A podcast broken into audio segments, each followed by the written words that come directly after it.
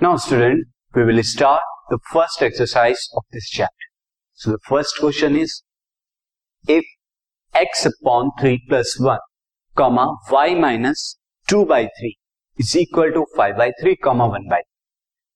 Find the value of x and y.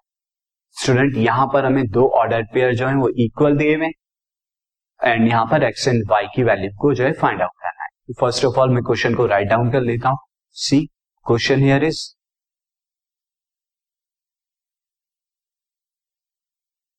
जो order pair मुझे दिया हुआ है। This is x upon three plus one comma y minus two by three ये equal दिया हुआ है किसके? Five by three comma one by three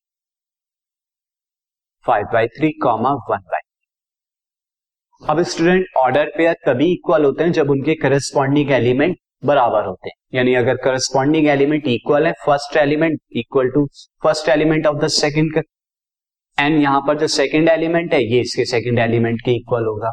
तो therefore I can write this implies that x upon three plus one will equal to five by three ये इसका corresponding है।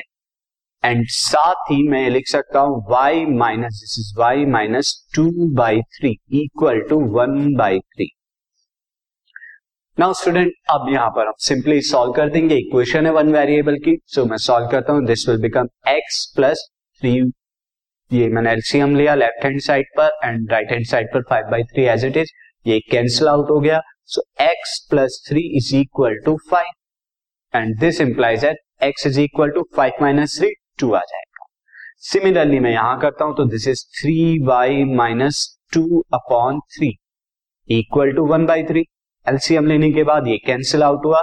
So three y is equal to मैं two को right hand side पे ले जाऊँगा plus का टू हो जाएगा इक्वल टू थ्री तो three y is equal to three this implies that y is equal to one so therefore x is equal to two this x is equal to two and y is equal to one are solutions Now move on to the next question.